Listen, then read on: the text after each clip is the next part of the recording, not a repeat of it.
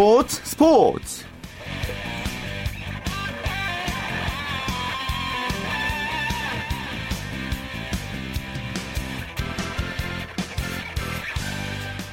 안녕하십니까 일요일 스포츠 스포츠의 최시중입니다. 히딩크 감독과 2002년 한일 월드컵 4강 신화의 주역들이 만났습니다. 네, 정몽준 대한축구협회 명예회장의 초청으로 오찬을 가졌는데요. 최진철, 유상철, 김태영, 이영표, 이유룡, 윤정환, 송중국 등 다들 이제 아시겠죠? 예. 2002년 한일 월드컵에서 맹활약을 펼친 선수들 대거 참석했고요. 무릎 수술 받은 히딩크 감독은 휠체어 타고서 옛 제자들과 만남의 시간을 가졌는데요. 예, 덕담도 오갔고 또 그 가운데 축구 대표팀에 대한 히딩크 감독의 조언도 있었다고 합니다. 이 소식 잠시 후에 자세하게 살펴보겠습니다. 오늘 먼저 프로농구 소식부터 월간 점프볼의 손대범 기자와 정리해 보겠습니다. 안녕하십니까? 네, 안녕하세요. 네, 남자 농구 오늘 세 경기 있었는데요. 안양 KGC 인삼공사 대 서울 SK 경기는 팀 순위와는 완전히 다른 결과가 나왔네요. 네, 최하위권의 KGC가 선두권의 SK를 꺾었습니다. 83대 79로 이겼는데요. 이틀 연속 경기를 치르면서 다소 지쳐있던 SK를 따돌리고 시즌 10승째를 챙겼습니다. 결국 이제 체력전에서 KGC의 승리라고 볼 수 있을 텐데 끝까지 뭐 재밌는 경기였다면서요? 그렇습니다. 마지막까지 알 수 없는 접전이 계속됐습니다. 1쿼터에 2점 차, 2쿼터에 5점 차로 끝났을 정도로 초반부터 타이트했었는데요. 어, 3쿼터에 KGC가 두 자리로 달아나면서 이기는 듯 싶었지만 이 SK가 4쿼터 들어 추격전을 펼치면서 이 마지막까지 접전이 됐습니다. 어, KGC도 컨디션이 좋긴 했지만 쉽게 물러서지 않겠다는 SK의 뒷심도 빛났던 그런 경기였습니다. 자, 그렇다면 뭐 결정적인 승부는 막판에 나왔겠군요. 그렇습니다. 마지막 오늘 경기 승부처는 18초 전에 일어났던 플레이였는데요. 어, 양희종 선수가 사이드에서 던진 3점슛이 들어가면서 KGC가 승기를 잡았죠. 이 3점슛 덕분에 KGC는 한숨 돌릴 수 있었습니다. 예. 자, 그렇다면 양희종 선수를 오늘 수훈 선수로 꼽으실 건가요? 어떤 선수인가요? 네. 일단 전체적으로 봤을 때 팀 승리를 이끌어 견인해준 선수는 바로 양희종 선수가 아닌가 싶습니다. 뭐 공격과 수비 양면에서 노력을 해줬고요. 3점슛 3개와 함께 12득점을 기록해줬습니다. 아, 또 루키 이 전성현 선수가 17득점으로 활약했고요. 또 오세근 선수가 14득점으로 이 골 밑에서 잘 버텨준 것 역시 승리의 원동력이 됐습니다. 예. 오늘 KGC는 그 승리에 또 의미가 있는 것이 꼴찌도 탈출하게 됐죠? 그렇습니다. 오늘 원주 동부가 부산 경기에서 지면서 KGC가 어, 9위로 올라서게 됐습니다. 오늘 부산에서 열린 경기에서는 KT가 동부에게 81대 67로 이겼는데요. 예. 아, 전체적으로 이 KT 같은 경우는 외곽에 호조를 부인 반면에 이 동부는 바로 어제 원주에서 경기를 치르고 내려온 탓인지 이 몸이 상당히 무거워 보였거든요. 예. 어, 상당히 어려운 경기를 치렀습니다. 그 KT의 조성민 선수의 활약이 대단했다고요. 네, 오늘 뭐 던지면 다 들어갈 것 같은 그런 놀라운 슛 감각을 보여줬는데요. 어, 중요할 때마다 자유투를 얻어내고 또 3점슛까지 터트리면서 26득점을 기록했습니다. 또 오영준과 아이라 클라크와 함께 팀 승리를 주도했습니다. 예. 조성민 선수가 오늘 경기에서요. 자유투로 국내 농구사를 새로 썼다고 들었어요. 그렇습니다. 오늘 조성민 선수가 자유투 18개를 던져서 18개를 모두 성공시키면서 국내 선수 역대 한 경기 최다 자유투 성공 기록을 세웠습니다. 예. 아, 오늘 기존 기록이 1999년 2월에 세워진 17개거든요. 아, 그 당시 삼성에서 뛰던 문경은 선수가 이 현역 시절에 세웠던 기록이었는데요. 아, 오늘 조성민 선수는 18개로 한 개 더 많은 자유투를 성공시키면서 이 새 기록을 썼습니다. 예. 뭐 예전에 농구 만화에 돈 던지면 들어간다고 하는데 오늘 조성민 선수가 던지면 쏙쏙 들어갔네요. 네, 그렇습니다. 자, 그리고 인천 전자랜드 대 서울 삼성의 경기도 있었죠. 네, 어, 인천에서 열린 전자랜드와 삼성의 경기, 어, 전자랜드가 9,011명 팬 앞에서 어, 승리 행진을 이어갔습니다. 75대 70으로 이겼는데요. 아, 사실 전자랜드는 최근 4일 동안에 세 경기를 치르는 살인적인 일정에도 불구하고 이 오늘 강한 집중력을 보여줬습니다. 오늘 승리 덕분에 5위에 올랐고요. 반면에 삼성은 3연패를 당하면서 8위로 떨어졌습니다. 예. 2쿼터부터 서서히 승부가 갈리기 시작했다고요? 네, 1쿼터만 해도 삼성이 상당히 좋았거든요. 아, 외곽슛도 잘 터지면서 18대 10으로 앞서갔습니다. 2쿼터 초반까지만 해도 삼성이 25대 12, 거의 더블 스코어 이상으로 리드하면서 앞서는 분위기였는데요. 하지만 2쿼터 중반 무렵부터 전자랜드가 분위기를 가져왔습니다. 아, 특히 리카르도 포엘 선수가 2쿼터에만 12점을 집중시키면서 이 분위기가 뒤집어졌는데요. 예. 아주 짧은 시간 남짓한 동안에 전자랜드가 10여 점을 몰아치면서 분위기를 뒤집었고요. 그 이후로는 이 삼성 선수들이 집중력을 잃으면서 어려운 경기를 치렀습니다. 예. 포엘 선수가 이제 전자랜드 주장이 됐죠? 그렇습니다. 그 이후에 좀 잘 되고 있네요. 네, 주장을 맡은 이후에 3연승을 달리고 있습니다. 아주 여러 면에서 솔선수범하고 있다는 후문인데요. 오늘 경기에서도 2쿼터 12점을 포함해서 28득점 15리바운드를 기록하면서 이 팀 승리를 이끌었습니다. 아주 경기가 안 풀릴 때마다 선수들한테 이것저것 움직임을 지도, 지시도 하고요.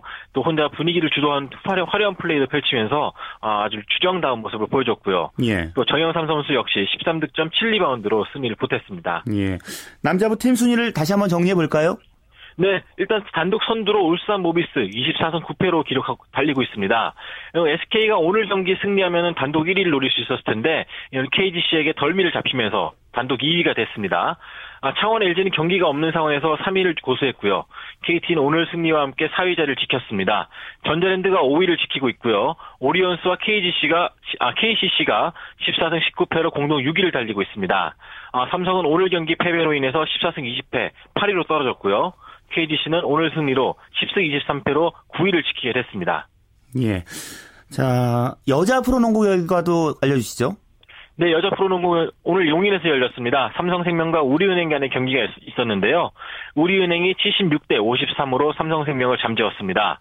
아, 오늘 상당히 기대를 모았던 부분이 이 삼성생명의 새 외국 선수인 샤데 휴스턴과 우리은행 간의 대결이 아니었나 싶은데요. 예. 우리은행이 샤데 휴스턴의 득점력을 단 7점으로 몰아 막으면서 아주 여유 있게 승리를 거뒀고요. 또 주전 포인트 가드인 박혜진 선수가 이 자유투 두 개를 성공시키면서 이 시즌 개막 후 42개 연속 성, 기록이라는 새 기록을 또 세웠습니다. 예, 알겠습니다. 말씀 잘 들었습니다. 고맙습니다. 네, 프로농구 소식 월간 점프볼의 손대범 기자와 살펴봤습니다. 자, 이어서 프로배구 V리그 소식 마이데일리의 강상 기자와 정리해 보겠습니다. 안녕하십니까? 예, 안녕하세요. 예, 프로배구 오늘 두 경기 있었는데요. 남자부 한국전력 대 현대캐피탈의 경기 풀세트 접전이 펼쳐졌다고요? 예, 오늘 수원실내체육관에서는 선두 현대캐피탈과 최하위 한국전력이 맞대결을 벌였습니다. 양 팀은 예상을 깨고 풀세트까지 가는 치열한 접전을 펼쳤는데요. 현대캐피탈이 한국전력의 세트스코어 3대2로 이기고 9연승과 함께 리그 단독 선두로 전반기를 마치게 됐습니다. 예, 어떤 부분에서 승부가 갈렸다고 봐야 될까요? 예, 역시 승부처에서 고비를 넘느냐 넘지 못하느냐의 차이였습니다. 한국전력은 세트 스코어 2대 1로 앞선 4세트 막판 21대 19로 앞서면서 승기를 잡았지만 마지막 고비를 넘지 못했고요. 결국 듀스 끝에 세트를 내주면서 무너지고 말았습니다. 예. 5세트에서도 계속해서 한 점 차로 앞서 나가는 경기를 펼치고도 12대 12 동점 상황에서 현대캐피탈 아가메즈에게 서브 득점 2개를 연이어 내주면서 승부를 넘겨주고 말았죠. 예. 그 말씀해 주셨지만은 선두고요. 현대캐피탈은 한국전력 네. 최하위인데 이렇게 고전을 했어요. 진땀승을 거둔 이유가 어디에 있을까요? 예, 오늘 경기 후에 현대캐피탈 김호철 감독은 조금만 앞서 나가면 선수들이 멋을 내려는 배구를 한다고 일침을 가했는데요. 오히려 상대가 투지, 상대의 투지가 더 좋았다고 얘기를 했습니다. 외국인 선수가 빠진 한국전력을 상대로 고전한 부분에 대해서 실망감을 감추지 못했는데요. 예. 오늘 공격이 11개나 한국전력의 블로킹 격에 막힌 부분도 고전한 이유로 볼 수 있겠죠. 예. 오늘 현대캐탈은 아가메즈 선수가 뭐 승리의 1등 공신이죠. 그렇습니다. 오늘 아가메즈는 블로킹과 서브 득점 각 3개, 후위 공격 15점 포함 45득점, 공격 성공률 51%로 트리플 크라운을 기록했습니다. 특히 5세트 12대 12 상황에서 연속 서브 득점으로 분위기를 끌어올리면서 승리의 1등 공신이 됐습니다. 예. 현대캐피탈은 이제 전반기는 선두로 마치게 된 거잖아요. 예, 오늘 승리로 현대캐피탈은 시즌 전적 14승 4패, 승점 40점 고지에 올랐는데요. 16일로 막을 내리는 전반기에는 2위 삼성화재가 남은 경기를 이겨도 현대캐피탈을 넘어서지 못하게 됐습니다. 예, 남자부 팀 순위를 짚어 주실까요? 예, 오늘 승리한 현대캐피탈이 승점 40점으로 1위, 36점에 삼성화재가 2위를 달리고 있고요. 32점에 우리카드가 3위에 올라 있습니다. 3강이 확실히 좀 굳어진 모습인데요. 4위 대한항공은 승점 23점으로 다소 차이가 있고요. 5위는 승점 20점의 LIG, LIG고요. 15점인 러시앤 캐시와 14점인 한국전력이 각각 6, 7위에 처져 있습니다. 예. 자, 그리고 여자분 현대캐피탈 대 IBK 기업은행의 경기 있었는데요. 기업은행이 선두 독주를 이어갔어요. 그렇습니다. 기업은행이 독주 체제를 굳혀가는 분위기입니다. 남자부에 이어 열린 여자부 경기에서 기업은행은 현대건설을 세트 스코어 3대 0으로 완파하고 2위 GS칼텍스의 승점 9점 차 앞선 리그 선두를 유지했습니다. 예. 첫 세트부터 이제 그 기업은행의 분위기였죠? 예, 기업은행은 1세트 중반 이후 계속된 연속 득점으로 승기를 잡았고요. 16대 14 2점 차 리드 상황에서는 상대를 3점에 묶는 동안 무려 9점을 올리면서 손쉽게 세트를 따냈습니다.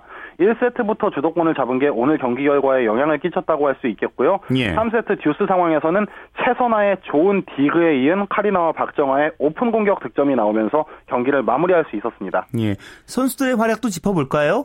예, 오늘 기업은행은 카리나가 24점, 김희진 15점, 박정아가 12점을 올리면서 삼각편대가 팀 득점의 80% 이상을 합작해줬습니다. 예. 이정철 감독이 가장 이상적이라고 평가하는 부분이고요. 현대건설은 옐리치 바사가 22점, 양효진이 17점을 올리면서 활약했지만 나머지 선수들의 부진이 아쉬웠습니다. 예, 현대건설은 이제 연승 도전에 실패한 거네요. 그렇습니다. 현대건설은 지금 계속해서 조금 뭔가 톱니바퀴처럼 돌아가지 않는 모습인데요. 예. 리베로가 복, 리베로 김현견이 복귀하고 나서도 전력이 살아나지 않고 있는데 조금 더 정비가 필요해 보이네요. 예, 여자분은 기업은행이 독주를 하고 있어서요. 선두보다는 이제 2위 경쟁이 더 재밌어 보여요. 그렇습니다. 지금 여자분은 승점 29점으로 2위인 GS칼텍스부터 24점으로 4위인 도로공사까지 승점 차가 5점에 불과합니다. 두 경기 이내에 순위가 뒤바뀔 가능성도 충분한데요. 승점 38점으로 멀찌감치 달아난 기업은행의 독주를 막는 것보다 2위를 노리는 게 더 효과적인 방법일 수도 있다고 봅니다. 예, 알겠습니다. 말씀 고맙습니다. 예, 감사합니다. 네, 프로배구 소식 마이데일의 강산 기자와 함께했습니다.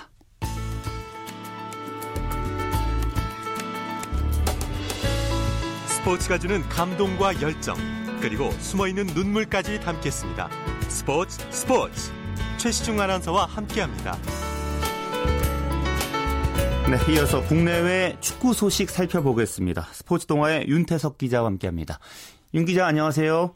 네, 안녕하세요. 자, 히딩크 감독과 2002년 월드컵 4강 주역들이 한 자리에 모였어요. 예, 오늘 서울 남산의 호텔에서 이제 정몽준 대한축구협회 명예회장이 마련한 오찬에 히딩크 감독이 참석을 했습니다. 예, 김태형 코치를 비롯해서 뭐 이을용, 윤정환, 송중국, 유상철, 최진철, 이영표 등 2000년 한일 월드컵 그 치렀던 대자들도 같이 했는데요. 히딩크 감독이 지난 화요일 날 무릎 관절염 수술 받을 이후에 처음으로 공식 석상에 나타났는데 휠체어를 타고 있었지만 아주 밝은 표정으로 모습을 보였습니다. 예. 근데 올해가 이제 월드컵 열리는 해고요. 또 홍명보 감독이 대표팀을 맡고 월드컵 나가게 됐기 때문에 더욱더 의미 있고 뜻깊은 그런 만남이었을 것 같아요. 예, 맞습니다. 오늘 참석한 2002년 4강 신화의 주역들 모두 지금은 이제 지도자, 해설자로 제2의 인생을 살고 있거든요. 예. 히딩크 감독도 굉장히 이 모습을 보면서 흐뭇해했고요. 또 히딩크 감독은 이제 얼마 전에 병문안을 다녀간 홍명보 감독에 대해서 런던 올림픽 동메달을 따냈으니 이미 검증된 감독이다라면서 엄지를 들기도 했습니다. 예. 오늘 어떤 얘기가 나왔는지 궁금하네요. 예, 일단 히딩크 감독이 이제 브라질 월드컵에서 성공을 위한 조언을 아끼지 않았습니다. 2002년처럼 어, 먼저 강인한 체력을 기른 뒤에 빠르고 공격적이고 자신감 넘치는 축구를 펼치라게 주문을 했고요. 또 하나 얘기한 것은 이제 그 알제 그 알제리를 얕봐서는 안 된다는 이야기를 했는데요. 조별리그 첫 경기인 러시아와 경기도 굉장히 중요하지만 반드시 승점 3을 따내야 하는 그 2차전 아, 알제리와의 경기를 꼭 이길 수 있도록 알찬 준비가 필요하다 이렇게 강조를 했습니다. 예. 자, 우리 대표팀 내일 전지 훈련 떠나죠? 예, 내일 밤 비행기로 브라질로 출국을 합니다. 월드컵 본선 기간 동안 베이스 캠프로스 이제 포츠도 이구아수에서 일주일간 담금질을 하고요. 이후에 미국으로 넘어가서 전지 훈련을 하면서 코스타리카, 멕시코, 미국과 이제 세 차례 평가전을 갔습니다. 예. 자, 그리고요. 이제 아시아 축구 연맹 22세 이하 선수권 대회 출전 중인 우리 21세 이하 대표팀 출발이 좋지 못하네요. 예, 조금 불안한 출발입니다. 어제 오만 모스카트에서 열린 요르단과의 이제 아시아 축구연맹 U22 챔피언십 A조 1차전에서 1대1로 비겼습니다. 우리나라는 당초 요르단과 첫 경기를 반드시 이긴다 이렇게 목표를 잡았는데요. 오히려 전반에 자책골을 내주면서 끌려가다가 전반 추가 시간에 터진 임창우의 동점 헤딩골로 패배를 면했습니다. 예. 뭐 어떤 부분이 문제였다고 보시나요? 일단 대회를 앞두고 이제 이종호나 장현수와 같은 주축 선수들이 부상을 당해서 전열에서 이탈하면서 조직력에 좀 문제가 드러났고요. 예. 어제 같은 경우에는 볼 점유율에서 우리나라가 7대 3 정도로 우위를 보이면서도 정작 마지막에 골을 만들어내는 과정에서 답답한 모습을 보였거든요. 예. 수비에서도 또 안정감 있는 모습을 보이지 못했습니다. 어, 남은 기간 공격과 미드필더 수비 전반에 걸쳐서 총체적인 재점검이 좀 필요해 보입니다. 예, 뭐 이광종 감독도 이제 어제 경기는 내용도 결과도 이제 별 좋지 못하다고 얘기를 했는데요. 네. 앞으로 일정은 어떻게 됩니까? 예, 일단, 일단 우리나라가 속한 A조에서는 주최국인 오만이 미얀마의 첫 경기에서 4대0 완승 거두면서 조 1위로 올라섰거든요. 우리나라는 일단 내일 밤 10시에 벌어지는 가장 약체로 평가받는 미얀마의 2차전에서 대승을 거둬야 되고요. 예. 그 이제 8강 진출의 분수령이 될 목요일 새벽 5만전에서 마지막 승리수를 던져야 될 것 같습니다. 예. 앞으로 좀 더 좋은 경기력 보여주도록 우리 또 응원을 열심히 해야겠네요. 예. 자, 그리고 영국 프리미어리그에서 뛰고 있는 기성용 선수 최근의 활약이 정말 대단한데요. 뭐 펄펄 네. 날고 있다고 봐도 될 것 같아요. 예, 정말 맹활약입니다. 썬더랜드 기성용이 어제 풀럼과의 원정 경기에서 결승골 터뜨리면서 4대1 승리를 이끌었습니다. 썬더랜드가 1대 0으로 앞서던 전반 41분에 아담 존슨의 땅볼 프리킥 패스를 이제 정면 오른발 땅볼 슛으로 연결하면서 골문을 갈랐습니다. 시즌 3호 골이고요. 예. 또 기성용은 2대 1로 앞선 후반 24분에는 역습 상황에서 존슨에게 날카로운 그 킬패스로 시즌 1호 도움까지 달성을 했습니다. 예. 자, 뭐 이렇게 단순한 공격 기록을 넘어서서 뭐 여러 면으로 볼 때 최고의 활약을 했다고 봐도 되지 않을까요? 예, 최근 몇 경기만 놓고 보면 팀의 에이스라고 해도 무방합니다. 이제 어, 어제 같은 경우는 기성용은 공격형 미드필더로 전진 배치됐거든요. 예. 날카로운 코스와 공격 전개로 맹활약을 보였고요. 또 기성용이 최근 한 달 사이에 세 골을 몰아치면서 공격력도 굉장히 뽐내고 있고 입지를 구축하고 있습니다. 또 하나 이제 고무적인 것은 이제 멀티플레이어로서의 진가를 과시하고 있다는 점인데요. 팀이 필요할 때마다 원래 포지션인 수비형 미드필더, 또 공격형 미드필더, 때로는 중앙 수비수까지 나서면서 감독의 기대에 100% 부응을 하고 있습니다. 예. 그 현재 언론들의 평가도 매우 좋겠군요. 예, 맞습니다. 프리미어리그 주간 방송사인 스카이 스포츠가 기성용에 대해서 극찬을 했습니다. 어제 경기에서 헤트트릭을 달성한 존슨에 이어서 두 번째로 높은 평점인 8점을 기성용에게 부여했고요. 또 어제 기성용이 도움을 올린 세 번째 골은 어제 경기 최고의 골에 뽑히기도 했습니다. 예. 자, 이런 분위기라면 그 썬더랜드 강등권 탈출 좀 노려봐도 되지 않을까요? 예, 충분히 노려볼 만합니다. 어제 승리로 선덜랜드가 4승 5무 12패, 승점 17점이 되면서 크리스탈 팰리스를 골득실 차로 제치고 이제 탈꼴찌에 성공하면서 19위로 올라섰습니다. 예. 1부 리그 이제 잔류의 마지노선이라고 볼 수 있는 17위 웨스트, 웨스트햄과의 승점 차도 1점 차밖에 나지 않거든요. 예. 언제든 역전이 가능합니다. 특히 썬덜랜드가 최근에 3연승의 신바람을 내고, 있, 내고 있는 반면에 썬덜랜드와 강등 경쟁을 펼치는 다른 팀들은 이렇다 할 반전의 기미가 없는 점으로 볼 때 앞으로 좀 몇 경기만 더 이런 페이스를 이어간다면 충분히 잔류도 가능할 것 같습니다. 예. 자, 다른 유럽파 선수들 활약은 어땠습니까? 예, 기성용의 팀 동료 지동원은 어제 결장을 했고요. 카디프시티 김보경과 볼턴 이청용은 웨스트햄 그리고 노팅엄 포레스트전에 모두 풀, 풀타임 출전했습니다. 카디프시티는 졌고 볼턴은 비겼습니다. 그리고 챔피언십의 퀸즈파크 레인저스의 윤석영 선수는 입스위치전에 결장을 했습니다. 예, 알겠습니다. 말씀 고맙습니다. 예, 고맙습니다. 네, 국내외 축구 소식 스포츠 동아의 윤태석 기자와 함께했습니다. 자, 이어서 스포츠의 진기록과 명기록을 찾아보는 스포츠 기록실 시간으로 이어집니다. 스포츠 평론가 신명철 씨와 함께하죠. 안녕하세요. 네, 안녕하십니까? 음, 인천 아시아 경기대회와 관련해서 이제 아시안 게임에 얽힌 기록들 쭉 살펴보고 있잖아요. 네. 네, 1966년 제 5회 아시아 경기대회로 넘어갈 차례가 됐습니다. 네, 그렇습니다. 그 태국 방콕에서 열렸군요. 근데 네. 아시안 게임은 방콕 떠오를 정도로 여러 차례 방콕에서 열리지 않았나요? 그렇죠. 이 대회 이후 1970년에는 아, 뒤에 이렇게 설명할 기회가 있겠습니다만 서울을 대신해서 방콕이 이 대회를 떠안아서 개최를 한 적이 있어요. 1970년에. 예, 그 이후에 1978년, 1998년 이렇게 모두 네 차례 대회를 열었습니다. 그러니까 아시안 게임 하면 방콕이 바로 떠오를 만하죠. 예. 예, 방콕 딱 한 도시에서만 대회를 치렀지만 태국은 아시안 게임 최다 개최국으로 되어 있고요. 올해 인천 아시안 게임을 우리나라가 열게 되니까 1986년 서울 그리고 2002년 부산에 이어서 우리나라는 세 차례 아시안 게임을 아시안 게임을 연 나라가 되겠습니다. 그렇군요. 네. 그 1980년대까지만 해도 이 복싱이 네. 국제 종합 경기 대회에서 우리나라 메달 박스였잖아요. 그렇습니다. 정말 뭐 복싱이 우리 각종 국, 종합, 국제 종합 경기대에서 그 메달 박스 효자 종목으로 그 활약한 건 뭐 아무리 칭찬해도 지나치지 않는다고 생각을 하는데요. 예. 자, 우리나라는 이 대회에서도 복싱에서 금메달 5개나 땄습니다. 은메달 3개, 동메달 1개 좋은 성적을 올렸는데요. 어, 아마 복싱 좋아하시는 분들은 이름이 다 기억나는 선수들일 거예요. 플라이급의 손영모, 페더급의 김성은, 웰터급의 박구일, 미들급의 이홍만, 라이트 헤비급의 김덕팔이 금메달을 목에 거는데요. 예. 특히 김덕팔 선수는 뒤에 그 프로로 전향해서 우리나라 프로복싱 중량급의 강타자로 활약을 하게 되지 않습니까? 예, 그렇죠. 예, 예, 많이들 기억하고 계시고요.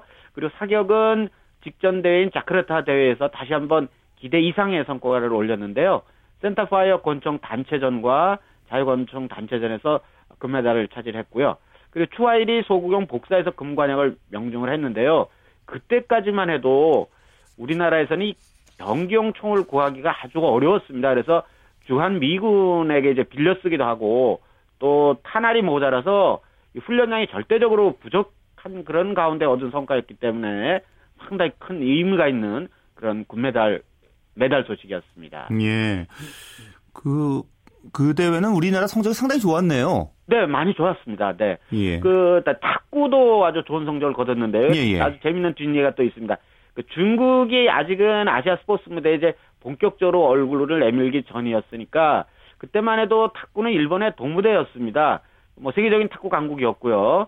그런데 남자 단식에서 김충영 선수가 금메달을 차지한 걸 비롯해서 은메달 3개, 동메달 5개로 탁구가 우리나라가 종합 2위를 하는데 결정적으로 기여를 했습니다. 이 김충영 선수가 남자 단식에서 우승할 때는 세계 선수권자 일본의 그 세계 선수권자를 또 누르고 또 우승을 한 거거든요. 예. 정말 깜짝 놀랄 일이었는데 그 당시 그 김충영 선수가 금메달을 딸 당시에 태국에 우리가 금메달 숫자에서 11대 12로 뒤져 있었거든요. 예, 예. 그래서 이 탁구 금메달로 극적으로 금메달 숫자가 12대 12로 같아졌고 우리나라 은메달에서 18대 14, 동메달에서 21대 11로 앞섰습니다. 그래서 마지막 순간에 종합 2위를 탁구 음. 때문에 이 태국이 한국에게 넘겨주는 그런 일이 벌어진 거예요. 예. 그래서 얼마나 이 태국이 그 문제로 화가 났든지 한국으로부터 앞서 잠깐 설명 말씀드렸었죠. 서울이 원래 1970년 아시안 게임을 열려고 했는데 이게 뭐 여러 가지 사정으로 어, 우리가 이제 그 포기를 했는데 그 대회를 이제 떠나가지고 1970년 제7회 대회를 또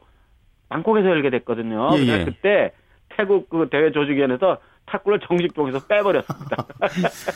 근데- 화가, 화가 단단히 났던 모양입니다. 근데 사실 탁구가 이제 우리가 대어를 낚은 거지 사실은 우승할 가능성이 없었던 종목이었잖아요. 그렇죠. 아, 그럼요, 그럼요. 아, 그 당연히 그 그렇죠. 일본 선수들이 세계 선수권자였고, 예. 그 무렵에 세계 랭킹 다 상위권에 다 있었거든요. 네. 예, 짜릿했겠네요. 이제 전반적인 네. 성적이 참 좋았는데 네. 우리가 그 좋아했던 그 인기 종목들 성적은 어떻습니까? 아, 이게 참, 이게, 이 구기 종목 성적이 아주 좋지 않았습니다. 그 축구가 이 조별리그에서 탈락하는 부진을 보였는데요. 요즘 아마 축구 팬 여러분들은 아유 어떻게 아시안 게임에서 우리가 축구에서 조별리그에서 탈락하나 그러실 텐데 그때 우리 조별리그에서 태국에 0대 3으로 지고 버마 이제 오늘날의 미얀마죠. 이 나라한테 또 0대 1로 져서 탈락을 했습니다. 예. 요즘 같으면 뭐 상상하기가 정말 상상하기 쉽지 않은 일인데요. 그때 당시에 이제 그게 1966년의 일이니까 1968년 멕시코 시티 올림픽 본선 출전을 목표로 해서 좀 어린 선수를 중심으로 이제 세대 교체를 한 그런 대표팀이었거든요. 예, 그런데 조별리그조차 통과하지를 못했으니까 그 쏟아진 비난이 뭐 엄청났겠죠. 음, 예. 그리고 게다가 그 해는 그 아시안 게임 열리기 조금 전에 6월에 벌어진 6월에 열린 제8회 잉글랜드 월드컵 축구대회에서 북한이 8강에 올랐던 바로 그 해거든요. 예, 그러니까 국내 축구계에 이제 뭐 비상이 당연히 걸렸고 또 이제 설상가상으로 일부 선수가 그 대회 기간 동안에 선수전을 무단으로 이탈하고 또 코칭 스태프의 지시를 따르지 않았다는 그런 얘기까지 흘러나와서 이 대회 이후에 우리 국내 축구에는 아주 벌집 쑤셔놓은 것처럼 시끄러웠습니다. 예. 농구는 무슨 소동이 좀 있었나요? 네, 이게 참 요즘 이것도 요즘의 어떤 시각으로 보면 도저히 있을 수 없는 일인데요. 이런 일이 있었습니다. 그 우리나라가 이제 준결승 남자 그때는 이제 여자 농구가 정식 종목이 아닐 때니까 남자 농구 준결승에서 우리나라 홈코트에 태국과 붙게 됐는데요. 이 경기가 한참 진행되는 가운데 일부 관중은 물론이고 심지어는 태국 경찰까지 가세한 그 난투극에 휘말리는 불상사가 벌어졌어요. 예. 그래서 경기 중단 당시의 스코어인 52대 67, 그러니까 우리가 지고 있었거든요. 예, 그래서 우리가 결승 진출에 실패하고 3위 결정전에서 일본을 72대 60으로 꺾고 동메달 차지했는데요.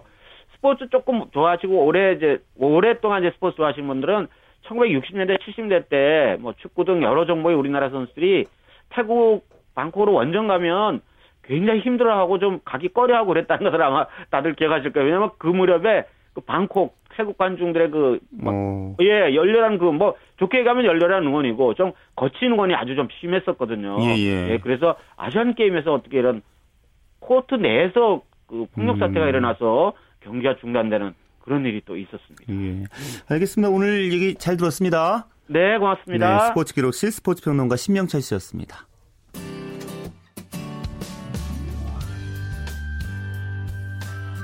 스포츠를 듣는 즐거움. 스포츠 스포츠. 최시중 아나운서와 함께합니다. 네, 스포츠를 만든 사람들 유지 리포터와 함께하겠습니다. 어서 오세요. 네, 안녕하세요. 오늘 어떤 분이십니까? 네, 겨울철 가장 먼저 떠오르는 스포츠 스키인데요. 오늘은 20년 경력의 스키 강사 류은영 씨를 제가 만나보고 왔습니다. 대부분 그 어깨 너머로 배운 실력으로 스키를 타게 되는데 처음에는 쉽게 배울 수 있지만 상급자로 올라갈수록 나쁜 습관이 발목을 잡아서 고생하는 경우가 많죠. 예. 그래서 스키는 처음부터 체계적으로 제대로 전문가에게 배워야 실력도 금방 늘고 또 안전하게 즐길 수 있다고 하는데요. 류은영 씨는 스키에 처음 입문하는 아이들이 스키를 놀이처럼 재밌게 느낄 수 있도록 하는데 중점을 두고 있다고 합니다. 그래서 친구가 여기 긁고 있지 눈을. 계속 저항하고 있지. 자 앞에는 항상 간격 유지해주고 자 뒤에 벌려보자. 멈춰보자. 그렇지. 한번 천천히 다시 해보자. 자 쭉 내려가자. 쭉. 그렇지. 저 앞에 계신 선생님 얼굴 보면서 그렇지. 더 넓히면서. 앞으로 해야지 팔 살짝 앞으로 몸이 앞에 모아주고 앞에 모아주고 그렇지 그렇지. 자 그렇지. 좋아 지금 자세 좋아 자세 좋아. 일자 좀 더 크게. 자 천천히. 자 일자 더 크게 하면서 멈춰보자. 그렇지. 잘했어요.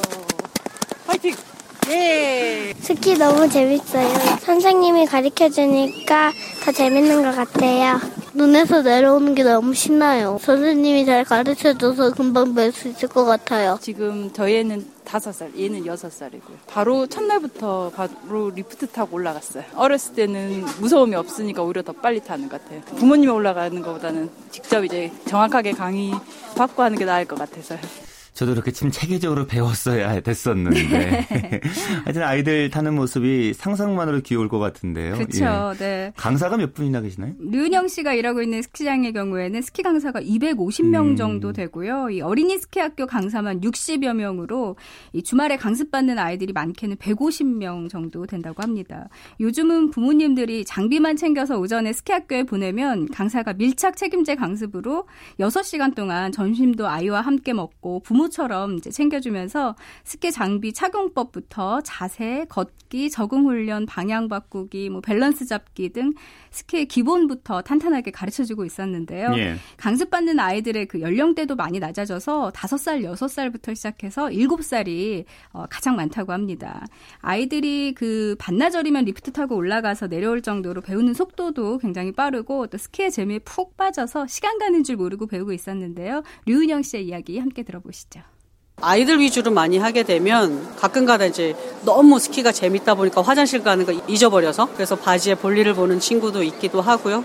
근데 이제 그런 친구들이 바지를 말리고도 또 타겠다고 예, 하는 경우도 있고 사실은 스키장에서는 상해 위험이 제일 크거든요. 제가 수업을 하다가 어른 보더가 제 학생을 박은 거예요. 그러고서 아이가 견갑골이 골절을 입었는데 그 다음날 새날개 축지처럼 이렇게 보정을 이렇게 해주거든요. 그러고도 와서 스키를 배우기도 하고 병원에 데리고 가서 눕혀놨더니 막 울길래 왜 울어? 너무 아파서 울어? 그랬더니 아니 스키 못할까봐 울어요. 뭐 이런 예, 스키의 재미가 좀 그런 부분이 있고 그 맛을 보고 나면 헤어나오지 못하는 그런 스포츠라서 좀 많은 친구들이 겨울에 사실은 집에서 잘 안 움직여서 좀 질환에 많이 걸리는 경우가 많은데 그런 것들 좀 예방하는데도 제일 좋은 스포츠라 많이들 이용하셨으면 좋겠습니다.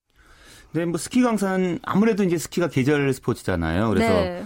대부분 이제 어떻게 계절에 따라 시간제로 일을 하시는 건가요? 그렇죠. 이제 현재 강습하는 스키 강사 중 90%는 시간제 아르바이트생이고요. 이 류은영 씨도 고향이 강원도여서 어, 대학생 때 이 아르바이트로 처음 이 일을 시작했다고 합니다.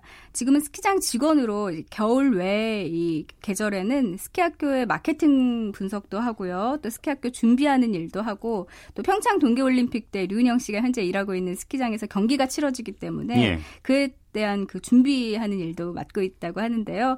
앞으로 어린이들이 좀 더 스키를 체계적으로 또 안전하게 배울 수 있도록 프로그램을 정교화하고 이론화하는 것이 개인적인 목표라고 합니다.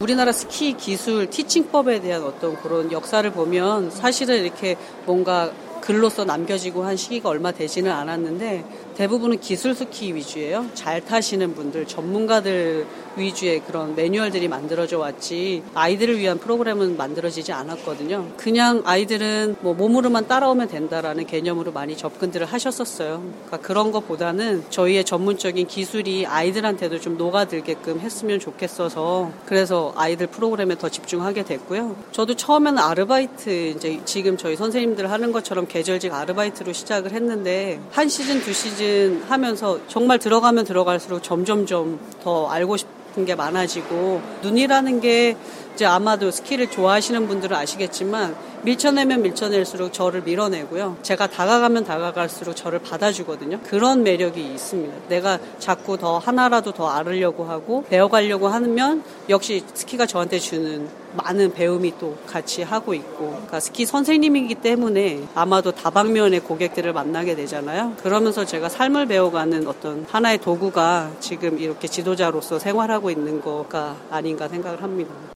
정말 이제 아이들이 스키장 가면 너무 좋아하기 때문에 네. 사실 스키 강사의 그 임무가 되게 중요한 게요. 그쵸. 스키장 가면 이제 리프트 안전 사고도 일어날 수가 있어요. 네. 그러니까 그렇기 때문에 스키 강사가 아이들 안전 예방에 각별히 좀 주의하면서 즐기는 방법도 이제 가르쳐 주는 것도 중요하잖아요. 네, 맞습니다. 그리고 이 어린이 스키 학교에서는 부모님들이 또 아이들 스키 타는 모습 너무 대견해서 예, 예. 이제 곁에서 좀 가까이서 보고 싶어 하고 또 사진 찍고 하고 사진 찍고 싶어 하시는 분들이 많은데 예. 아이들 안전을 위해서 좀 이렇게 멀리서 지켜볼 수 있도록 유도하고 있다고 합니다. 스키를 통해서 삶을 배운다는 류은영 씨, 눈과 스키 그리고 아이들이 사랑하는 마음이 그대로 전해졌습니다. 네, 네 스포츠를 만든 사람들 유지 리포터와 함께했습니다. 고맙습니다. 네, 고맙습니다.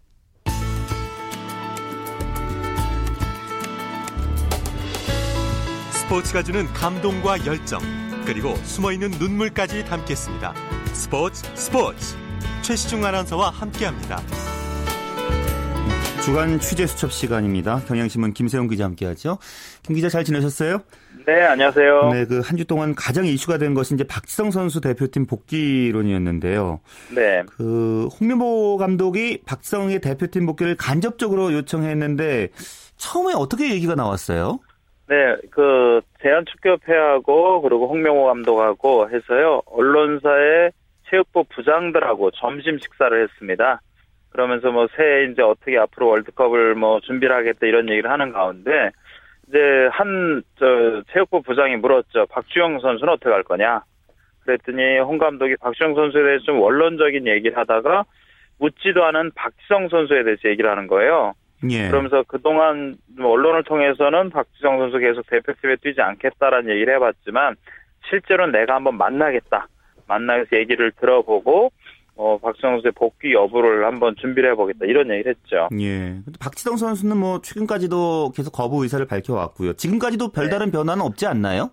네, 지금 2011년 아시안컵 이후에 박지성 선수가 계속 그때 박, 그 대표팀을 은퇴를 선언을 했죠. 근데 대한축구협회는 사실 은퇴 경기를 하지 않고 있습니다.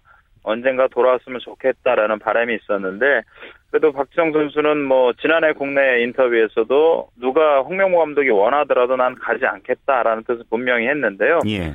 박지성 선수의 아버지는 약간 좀 여지를 남기고 있어요. 제가 보기에 아버지는 다시 한번 월드컵 뛰었으면 좋겠는데 본인에 대해서는 잘 모르겠고 지금까지 드러난 거는 뭐 과거와 별로 뭐 대동소이한 것으로 보입니다. 네. 자 그렇다면 이제 홍명보 감독이 왜 박지성 선수를 원하는지도 궁금하거든요. 네, 일단 이번 대표팀이 널리 알려진 대로 나이들이 좀 어립니다. 아, 경험도 월드컵 경험이 많지 않고 한데 그 보통 팀을 경기 말고 경기 이외에서 팀을 이끄는 데는 별 문제가 없는데요. 문제가 되는 건 실전에서입니다. 월드컵 같이 관중도 많고 부담 엄청 되는 경기에서 뭐 우리가 골을 먼저 넣든 아니면 볼을 먼저 내주든 아니면 누가 퇴장당하든 변화가 필요할 때 홍 감독의 지시가 선수한테 진행되는 데는 10분 이상이 걸려서 다 진행이 돼요. 예. 근데 만약에 필드 안에 박정 선수 같은 선수가 있다면 홍 감독하고 얘기를 크게 나누지 않고도 팀을 바로 정비할 수 있다는 거죠. 예. 그게 홍 감독이 가장 바라는 그런 점입니다. 예. 일단 뭐 홍 감독의 3월쯤 직접 만나겠다고 밝혔기 때문에요. 뭐 박성 선수 의지와 몸 상태가 중요하겠네요. 그렇습니다. 그동안 박정 선수가 계속 대표팀을 거부해 왔고요. 그럼 뭐 언론을 보도 통해서 계속 나왔고 지금도 무릎 부상이 입관 가운데 있어요. 물론 최근에 부상에서 회복을 해서 이제 아인터뱅 경기도 나섰고 전지훈련도 하고 있지만 사실 경기력은 이전보다는 좀 떨어진 게 사실입니다. 예. 일단 중요한 건 박지성 선수가 나 몸 좋다. 그리고 대표팀의 마지막으로 헌신하겠다. 이런 결심만 내려지고 몸 상태가 확인이 된다고 하면 대표팀 복귀 움직임이 가시화될 음. 수가 있겠죠. 뭐 여러 시각이 있을 수 있기 때문에요. 혹시 네. 박지성 선수 대표팀 복귀에 대해서 좀 부정적인 시각도 있나요? 뭐 많지는 않습니다. 뭐 박지성 선수가 워낙 뭐 안티가 없는 뭐 아주 스포츠 슈퍼스타이기 때문에 큰 문제는 없고 박지성 선수가 들어와서 뭐뭐 23명 중에 한 명이 이제 되게 되는데 그 한 명 자리를 빼앗는다는 것보다 22명을 완전히 제압하고 끌고 갈 수 있는 힘이 있는 선수니까요. 그렇죠. 반대 의견은 별로 없는데 일부 반대는 이런 거죠. 본인이 계속 언론을 통하든 인터뷰를 통해서 계속 안 한다고 해왔는데 왜 그거를 본인하고 홍 감독하고 미리 교감 없이 언론 플레이를 하냐 이렇게 비춰줄 수도 있다는 겁니다. 예. 그러니까 이건 박성 선수가 필요하지 않다라기보다는 본인이 개인 의사가 2년 넘게 계속 안 하기로 안 하겠다고 얘기한 건데 그걸로 뭐 여론이 시키게 만드는 거 아니냐 이게 좀 음. 잘못된 거 아니냐라는 그런 문제죠. 그렇군요. 자, 그리고 박주영 선수의 그 대표팀 소집에 대해서도 조만간 논의가 될 거 아니에요. 네, 어, 뭐, 박, 뭐, 홍명보 감독 일단은 뭐, 박주영 선수를 기다리는 거 있는 말은 사실이고요. 1월에 유럽 이적 시장이 열릴 때 팀을 옮겨야 된다라고 계속 얘기를 하고 있습니다. 지금 대표팀 구성을 보면은 대체적으로 베스트 멤버 출전할 수 있는 선수들이 정해졌어요, 포지션별로. 예. 근데 정해지지 않고 약간 미지수로 남아 있는 게 바로 원톱 공격수입니다. 아, 김진욱 선수가 잘하고 있지만 국제대회 경험이 없고 적고 하기 때문에 대표팀 주전으로 뛰긴 좀 어려움이 있다라는 그런 평가가 있으니까요. 예. 그래서 원톱 공격수가 모자란다라는 판단이 있고 음. 또 이전 2011, 2012년 런던 올림픽 때는 뭐 다른 선수들이 김현성 선수나 이런 다른 선수 나이에 맞는 선수들이 프로팀에서 후보로 계속 뛰고 있었습니다. 예. 그래서 그런 거랑 비교해 보니까 차라리 훈- 훈련을 좀 못해도 훈련해서 몸을 만드는 박정희 더 낫다고 생각해서 섰던 거죠. 예. 근데 지금은 뭐 다른 선수들 모두 다 프로팀에서 뛰고 있고 뭐 이근호나 손흥민이나 김진욱 선수나 좋은 플레이를 보이고 하니까 그때처럼 홍명모 감독이 무조건 박정수를 부르지는 쉽지 않게 됐어요. 예. 근데 제가 좀 들려온 전언에 따르면 홍명호 감독이 박정 선수 같은 경우는 월드컵 직전에 어, 합류해도 큰 문제 없다는 입장이거든요. 예, 예. 그러니까 뭐 일단은 제일 좋은 거는 1월에 팀을 찾아서 뛸 수 있는 팀으로 옮기는 게 가장 좋겠고 그게 안 된다고 해도 제가 보기에는 한 번 정도는 부르지 않을까라는 개인적인 생각을 해봅니다. 예. 근데 박주영 선수 이제 논란이 또 심하기 때문에 홍 감독이 어떤 행보를 보일지도 좀 궁금하긴 하네요. 네, 근데 제가 보기에는 홍 감독이 냉정하게 팀을 위해서 필요하다라고 판단을 할 경우에는 예, 예. 여론이 반대를 해도 박주영 선수를 부를 겁니다. 예, 알겠습니다. 말씀 고맙습니다. 네, 고맙습니다. 네, 김세원의 취재 수첩과 함께했습니다. 자, 일요일에 함께한 스포츠 스포츠 오늘 준비한 소식은 여기까지입니다. 아, 내일 이제 평일 스포츠 스포츠는요 9시 35분부터 이광용 아나운서와 함께 하실 수 있습니다. 저는 다음 주말에 뵙겠습니다. 지금까지 저는 최시중이었습니다. 고맙습니다.